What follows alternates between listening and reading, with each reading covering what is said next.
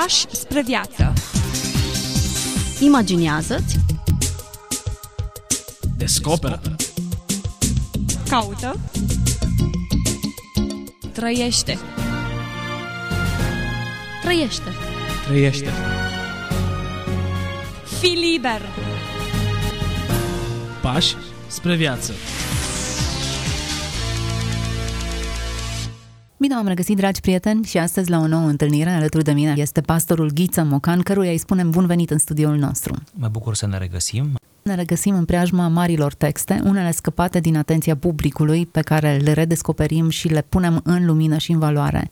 Ne gândim cum arătau, cum erau oamenii, cum gândeau oamenii înainte de noi. E clar că nu noi am inventat Evanghelia, ea a fost transmisă din generație în generație și uitându-ne puțin la scrierile părinților și sfinților părinți ai bisericii, descoperim comori pe care ar fi mare păcat să le ratăm. Astăzi ne oprim asupra unui împărat bizantin, Vasile I Macedoneanul este autorul, interesant, un autor care este împărat, asupra căror texte vom poposi astăzi. Haideți să aflăm cine a fost Vasile I Macedoneanul. Așadar, ne întoarcem în secolul IX și întâlnim acest personaj, l-aș numi de poveste, care s-a născut undeva în anul 811, anul nașterii este incert, și a trăit până în anul 886. În anul 813 a fost prins împreună cu familia sa și alți greci de către bulgari și a reușit din toată această strânsoare să scape cu viață câțiva ani mai târziu, intrând în serviciul uh, împăratului care era atunci în exercițiu și remarcându-se ca un campion atunci când luptă cu un uh, inamic bulgar pe care îl înfrânge într-o luptă corp la corp și devine pentru acest act de vitejie șeful gărzii imperiale. Devine apoi domnitor, împărat, domnește la Constantinopol între anii 867-886, anul morții, fiind întemeietorul unei dinastii numite macedoneene și un mare inițiator al ceea ce vom numi renașterea bizantină. A avut o carieră politică sinuoasă, însă a dorit să asigure ceea ce așa a reușit, o anumită continuitate dinastiei sale, numindu-i pe fiii săi compărați, pe Constantin în 869, pe Leon în 870 și pe Alexandru în 879. Iertați-mă pentru acest maraton de date, încercam însă să arat cât de vie și cât de interesantă a fost acea perioadă pe care o numim Imperiul Bizantin. După ce Roma a căzut, s-a născut a doua Romă, Constantinopolul, și vreme de o mie de ani, Imperiul Bizantin sau Bizanțul a reprezentat cea mai strălucită civilizație a lumii. Faptul acesta o spun studiile de specialitate și o dovedesc mărturiile celor veniți din Apus în perioada aceea și care rămâneau uimiți de ceea ce vedeau în Bizanț. Sigur, au fost și multe excese. Istoria Bizanțului are și umbrele ei, dar totuși e o perioadă care merită să fie evocată măcar prin sclipirile pe care ni le-a lăsat. Unul dintre obiceiurile împăraților bizantini, ei înșiși creștini în majoritate, a fost ca să lase fiilor lor, prinților, celor care oricum urmau să urce pe tronul Constantinopolului, să lase anumite scrieri prin care să încerce să-i educe, să-i îndemne spre înțelepciune, spre cinste, spre credință, spre păstrarea acelui tezaur al credinței. Așa face și Vasile I Macedoneanul, care îi va adresa fiului său, Leon al șaselea, filozoful se va numi, sau Leon Înțeleptul, îi va adresa o scriere de învățătură. Acesta chiar va deveni împărat între 886 și 912. Această scriere, acest tratat se numește Învățăturile către fiul său Leon. Scrierea se găsește și în limba română, de unde noi cităm. Nu este foarte lungă, are 100 și ceva de pagini, este un tratat și cuprinde mai multe capitolașe, aș zice, pe diferite subiecte. Am spicuit mai multe fragmente din această scriere și putem să ne gândim în timp ce le lecturăm, de exemplu, la relația dintre David și Solomon, când tata îi lasă fiului învățături, sau, mai apropiat de noi, de cultura română, ne putem, ne putem gândi la Neagoe Basarab către fiul său Teodosie. cam în acești termeni ar trebui să interpretăm aceste texte. E important să înțelegem că în această epocă a fi familist în ideea în care o dezvoltă Vasile I e ceva neobișnuit. Exista o rivalitate cumplită, nu neapărat tată-fiu, dar o dorință de uzurpare a tronului. Am asistat la atâtea scene în care au fost tot felul de fratricide și omoruri între membrii ai familiei foarte apropiați. E un model neobișnuit pentru acea perioadă. Așa este. Așa este. E un fel de oază, e o lumină care apare în uh, multe zone de întuneric uh, și cu atât mai mult ar trebui să prețuim aceste texte. Probabil nu vom reuși să epuizăm aceste fragmente într-o singură emisiune și dacă ne vom întoarce într-un alt dialog la aceeași scriere, uh, promit că voi spune și despre fiul, despre Leon, în ce măsură acesta s-a ridicat sau mai degrabă nu s-a ridicat la înălțimea sfaturilor primite. Haideți să poposim puțin asupra acestui text. Să-ți faci început și temelie neclintită întregii tale vieți, adevărata credință în Hristos. Să te închin Tatălui și Fiului și Sfântului Duh, treimii celei de o ființă, nedespărțite și neamestecate, care este unul și singurul Dumnezeu. Să crezi în întruparea prin economie dumnezeiască a lui Dumnezeu cuvântul, prin care lumea s-a eliberat din robia stricăciunii, după cum te îndrumă învățătura de credință. Această credință este desăvârșirea tuturor virtuților. Aceasta este începutul tuturor bunătăților. Această credință să-ți fie comoară cinstită, pentru că ea te-a hrănit de când erai prunc. Eu, tatăl tău, te-am învățat această credință. Ca urmare a ceea ce am spus, pictorii sunt datori să înfățișeze caracterele oamenilor, iar fiii împăraților trebuie să fie imagini însuflețite ale virtuților părinților lor. Iată că asistăm la scrierile unui împărat laic, par mai degrabă scrierile unui pastor, unui duhovnic, unui preot, a cuiva care este parte din biserică ca un cler. Aș vrea să fac aici o paranteză. În conceptul bizantin, împăratul este chiar parte din biserică, ba mai mult, este văzut ca un slujitor al lui Dumnezeu, deopotrivă ca și patriarhul, doar că este pentru treburile omenești, pentru cele de jos. Prin urmare, ungerea împăratului de către patriarh, în scăunarea lui prin ungere, are această conotație a unui om ales, hăruit de Dumnezeu. Deci e parte din biserică nu e teolog în sensul uh, tehnic al cuvântului, deși uh, uneori uh, în aceste texte veți vedea că sunt așa frumoase idei teologice, dar el este alesul lui Dumnezeu și se considerau ei aleșii lui Dumnezeu. Acum, din punct de vedere al bisericii, liderul unui stat, șeful unui stat, împărat, președinte, în mod clar este desemnat de Dumnezeu să fie în poziția aceea uns de Dumnezeu, ca să folosim terminologia biblică, dar nu întotdeauna acest împărat uns are această identitate asumată creștină, așa cum așa o are este. împăratul pe care noi l-am uh, luat ca subiect de discuție. E mai mult decât, uh, eu știu, teolog. Nu face o analiză a teologiei în sine, ci aici e, e trăitor, e practicant a ceea ce crede. Vorbește din prisma unui om care face acest act al închinării și al predării față de Dumnezeu. Da, e o credință asumată și o credință transmisă generației următoare. Aici ă, să observăm, dincolo de acest detaliu monarhic, această relație între tată și fiu. Ori noi știm bine din ă, viață și din experiență că această relație e delicată, relația dintre tată și fiu, dar o relație necesară și până la urmă unică. Și eu sunt tată de fiu ă, și mă gândesc uneori cu îngrijorare la această relație și îmi doresc ca ea să fie tot mai bună, pentru că o simt ca o responsabilitate. Mă gândesc că e de datoria mea și a, a tuturor taților creștini să transmitem urmașilor noștri într-o man- manieră maximă și uh, frumoasă credința pe care noi înșine o trăim. Ca moștenire pe care acest tatăl i-o lasă fiului său, acum să ne gândim că era în primul rând un lider politic. Să ne gândim că în acea perioadă lider politic însemna asumarea unor războaie și conflicte, nu era o diplomație așa cum este gândită astăzi, ci atunci era o bătălie pe viață și pe moarte, în primul rând să-ți consolidezi tronul, să-ți uh, pui pe fugă dușmanii împărăției tale. Sigur.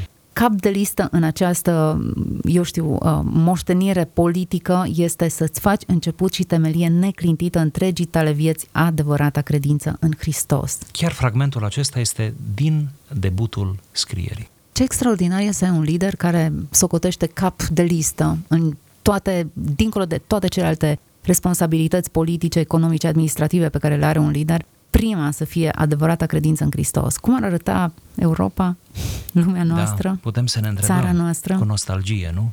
A fost o perioadă în care regalitatea avea dicton nihil sine de un nimic fără Dumnezeu. Ce diferită era toată lumea noastră atunci când nimic nu era fără Dumnezeu. Așa este, așa este. Doriți să vă mai ofer un citat? E neapărat nevoie. Oamenii cred că lumea este supusă stricăciunii, pentru că ea a fost creată, dar după stricăciune iarăși se întoarce într-o nestricăciune, fiindcă nimic din cele create de Dumnezeu nu se întoarce într-o neființă. Cu toate că avem căderea în păcat, iar această cădere împreună a osândit toată creația la stricăciune. Poate e un pic o frază cam alambicată, doresc să o explic. Aici autorul dorește să spună că nimic din ceea ce a fost creat, chiar dacă este supus stricăciunii prin păcat, nu rămâne în starea aceasta, ci se va întoarce la nestricăciune, la regenerarea tuturor lucrurilor, inclusiv la regenerarea creației. Aici este o notă, cum spuneați adineauri, de-a dreptul teologică. Asta arată lecturile acestui împărat. Chiar mă gândeam cum a ajuns la această gândire. Da. Care au fost sursele de influență în viața lui? În primul rând, asemenea împărați mergeau la biserică. Mergeau cu regularitate la biserică și aveau sfetnici, sau câțiva dintre sfetnici erau din spațiul bisericii. Aceștia aveau rolul de a-i educa, de a-i învăța, de a le menține mintea mereu orientată spre Dumnezeu și spre scripturi și spre adevăratele scrieri, plus că citeau sau li se citea din uh, scrierile părinților bisericii, cum îi numim noi. Nu pot să omit din fiecare frază lecturată că asistăm la scrierile unui om politic, a unui lider politic. Da, să amintim asta mereu. Ceea ce schimbă semnificativ uh, sensul lucrurilor. Un lider politic care spune lumea este contaminată, este deteriorată, însă nu trebuie să rămână așa. Lucrarea răscumpărătoare o poate readuce la un alt standard. Și o va aduce. Și o va aduce atunci când legile pe care le dai, când toate inițiativele pe care le ai, când relațiile diplomatice le ai din prisma aceasta, lumea este coruptă, dar noi trebuie să o aducem altundeva, se schimbă de la legi la aplicarea acestora la direcția pe care am stat. Și să nu uităm că în perioada aceea împăratul avea un rol mult mai important decât îl are acum doar șeful unui stat, are o funcție de reprezentare mai mult sau, eu știu, nu atât de directă cum are Parlamentul, trăim într-o altă lume, dar în acea perioadă ce spunea împăratul, aceea se făcea pe toate planurile. Era un... Deci responsabilitatea era uriașă. Și mai este ceva. Acum asistăm în modernitate, respectiv postmodernitate, la o scindare. Și acum biserica merge pe cont propriu într-un fel și încearcă să oprească în măsura în care poate răul și degradarea morală. Pe vremea aceea, împăratul, împărăția, mergea mână în mână cu biserica considerându-se și împărăția responsabilă de implementarea binelui, de schimbările în bine, de toate faptele acelea de milostenie și de îndreptare a moravurilor. Deci, iată, este ca și cum astăzi am așteptat de la conducătorii noștri, indiferent de ce culoare politică ar fi, am așteptat ca și ei să fie colegii noștri, să fim asociați, să luptăm împreună pentru îndreptarea moravurilor, ceea ce nu prea se mai întâmplă. Și am vrut să spun, nu prea se mai întâmplă, să fiu elegant. Un lider politic care luptă pentru moralitate și pentru împiedicarea stricăciunii și pentru înaintarea cunoștinței lui Dumnezeu. E, pare dintr-un alt film. Da. E altceva, pur și simplu. Haideți să mergem mai departe pe acest text. Dacă dăruiești bogății trecătoare pe pământ, aduni bogății nepieritoare în cer și împreună cu acestea ei și bunătățile acestui viac. Cu adevărat, este nesfârșită bogăția milosteniei. Când se împrăștie, atunci se adună. Când se dăruiește, atunci se redobândește. Nu numai că îi îmbogățește în această viață pe cei milostivi, ci îi face fericiți și în viața viitoare. Poziția unui om care ar trebui în mod normal să acumuleze bogății pentru statul pe care îl conduce, pentru sine personal, nu avea patru fii pe care a numit co regenți co-împărați cu el. Prin urmare, pentru el ar fi trebuit să fie o prioritate strângerea acestor bogății. Iată cum pune accentul pe ceea ce e cu adevărat valoros, bogății nepieritoare în cer. Iar invitația lui e mai degrabă la uh, dărnicie și cumpătare în ce privește proprietatea privată decât acumulare. E o aluzie indirectă la predica de pe munte a Mântuitorului, care spune nu vă adunați bogății sau comori pe pământ, ci adunați-vă comori în cer. De asemenea, este tot o aluzie la acel frumos cuvânt din Evanghelie, e mai ferice să dai, nu, decât să uh, primești. Și uh, în această frază, capitolul e un pic mai lung, uh, de fapt, autorul, acest tată responsabil, se ocupă de educația fiului său, învățându-l să fie generos, arătând că de generozitatea lui depinde deopotrivă fericirea de aici, cât și fericirea de dincolo. Vă rog să remarcați că nu exista niciun dubiu că după viața aceasta este o altă viață.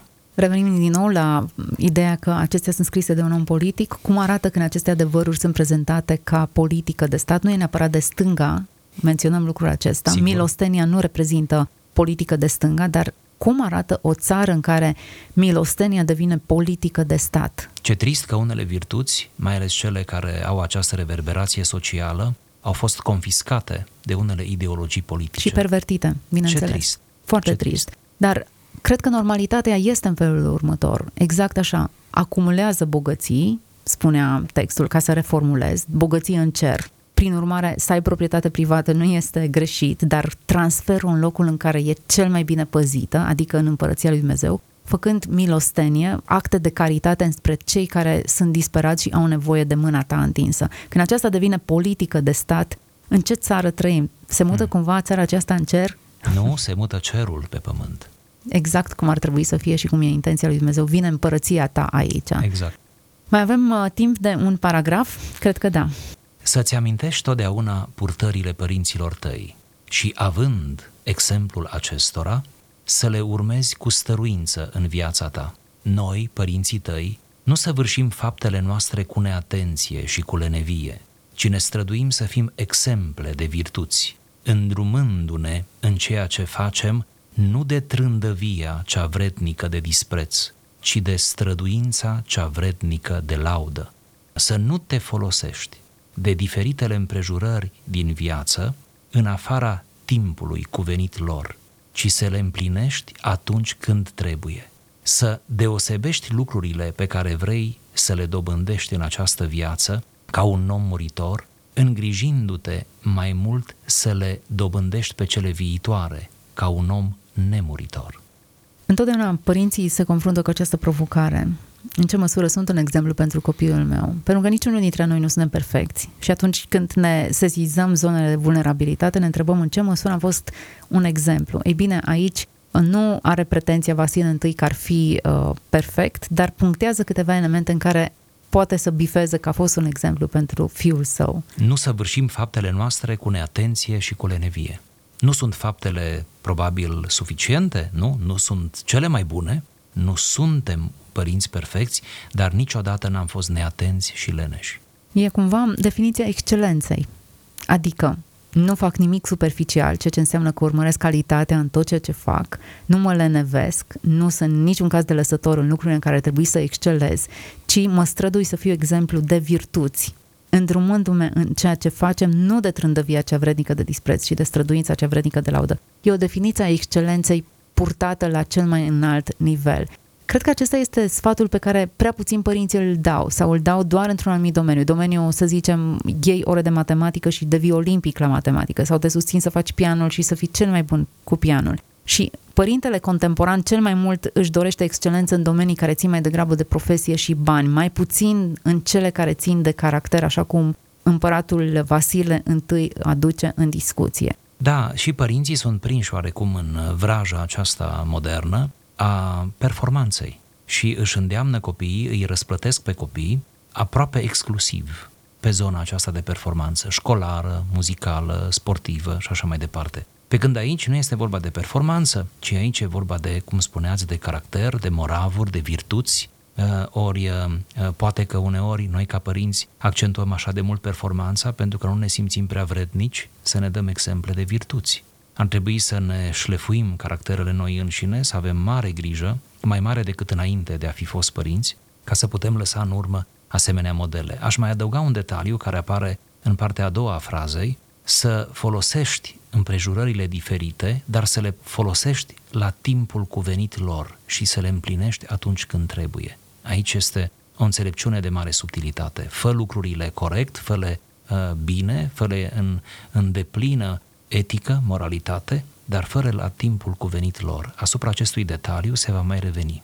Gândindu-ne că e moștenirea pe care un tată o lasă fiului său, cum ar trebui să arate discuțiile între tată-fiu, între mamă-fică, să transferăm și pe celălalt palier discuția, care sunt lucrurile asupra cărora vrei să insiști ca părinte. Și mi-e teamă că e mult prea tentantă capcana uh, financiară a realizărilor profesionale și ne axăm mult prea puțin sau le socotim secundare în discuțiile noastre, cele care țin de caracterul uman. Nu că nu le-am atinge și mai ales părinții creștini cred că își fac datoria binișor și că vorbesc despre caracter, despre cinste, onestitate în toate zilele. Dacă, dacă e vorba să lași o moștenire copilului tău, oare care ar fi aceea?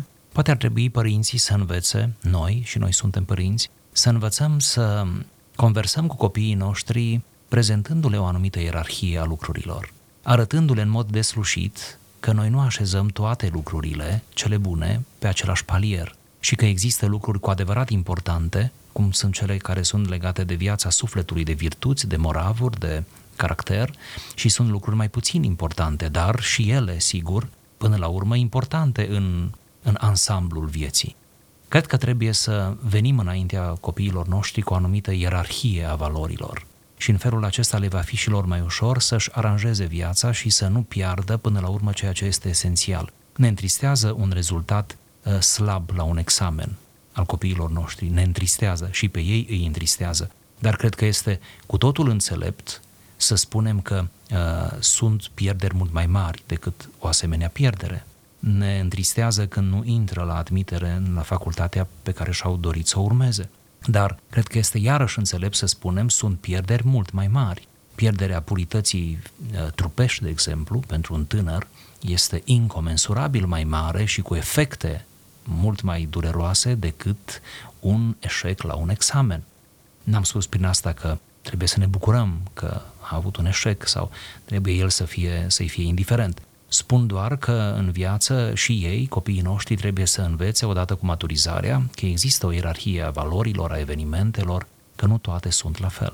Și ierarhia cred că trebuie susținută de fapte concrete. Adică dacă la școală nu ne permitem să întârziem, dar la biserică da. Dacă la școală nu lipsim decât dacă suntem grav bolnavi sau suntem în timp de pandemie. Dar de la biserică ne permitem să lipsim doar pentru că nu avem chef să mergem sau ne socotim prea obosiți, dar de la școală nu ne-am permite să lipsim dacă suntem prea obosiți. Uh, dacă pentru cursurile școlare plătim sume consistente ca să le oferim ore suplimentare copiilor noștri, dar nu ne nevoim la nici măcar o lectură mai consacrată pe care să o avem suplimentară în ce privește învățătura duhovnicească a copiilor noștri, Oare nu acestea dau în vileag faptul că scara noastră de valori, în ciuda faptului că spunem caracterul primează, viața spirituală primează, în realitate, în modul în care traducem aceste lucruri în comportamentul nostru, arătăm care sunt prioritățile noastre adevărate?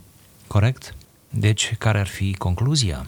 Ar fi ca să nu fim demagogi, noi părinții, ci să traducem în fapte crezurile noastre, în valorizarea caracterului și atunci, dacă noi credem cu adevărat că cel mai important lucru e caracterul, rămânerea pe calea lui Dumnezeu, atunci înseamnă că cea mai mare parte a discuțiilor noastre cu copiii noștri trebuie să se învârtă, să graviteze în jurul realităților spirituale. Și pe care să le probăm prin propriul nostru comportament.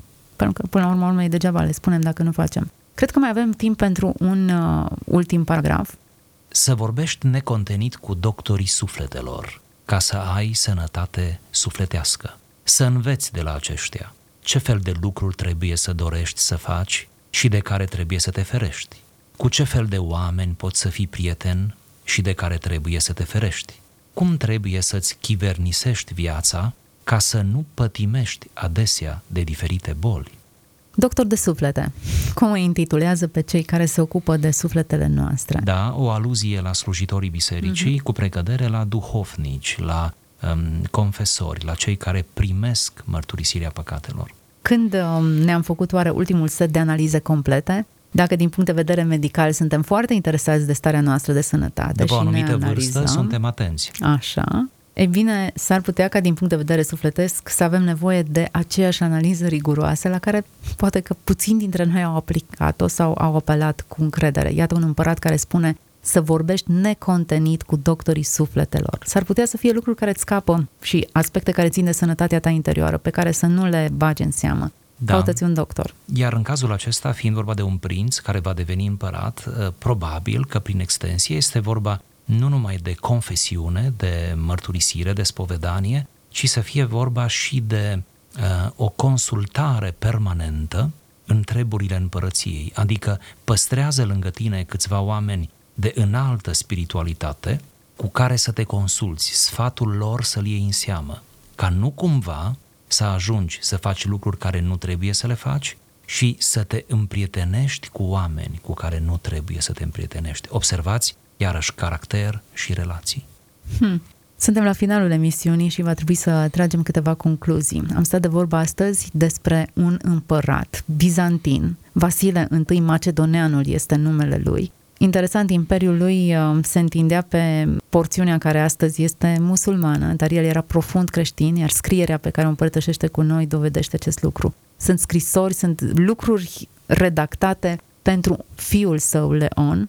Ce moștenire bogată am primit astăzi, așa este? Așa este. Ne-am înfruptat și noi din moștenirea lui Leon, acest viitor împărat la vremea aceea și Mă gândesc că putem să promitem ascultătorilor că ne vom întoarce la textul acesta. Va trebui să ne reîntoarcem, doar am gustat astăzi uh, câte ceva, dar le dăm întâlnire ascultătorilor noștri data viitoare, când vom continua din uh, aceste scrieri pe care Vasile I Macedoneanul le-a lăsat moștenire fiului lui și nouă în aceeași măsură. Mulțumesc pentru atenție, mulțumesc pentru participare pastorului Ghiță Mocan, ne reauzim data viitoare. Toate cele bune!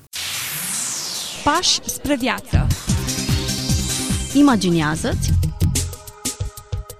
Descoperă. Caută. Trăiește. Trăiește. Trăiește. Fii liber Pași spre viață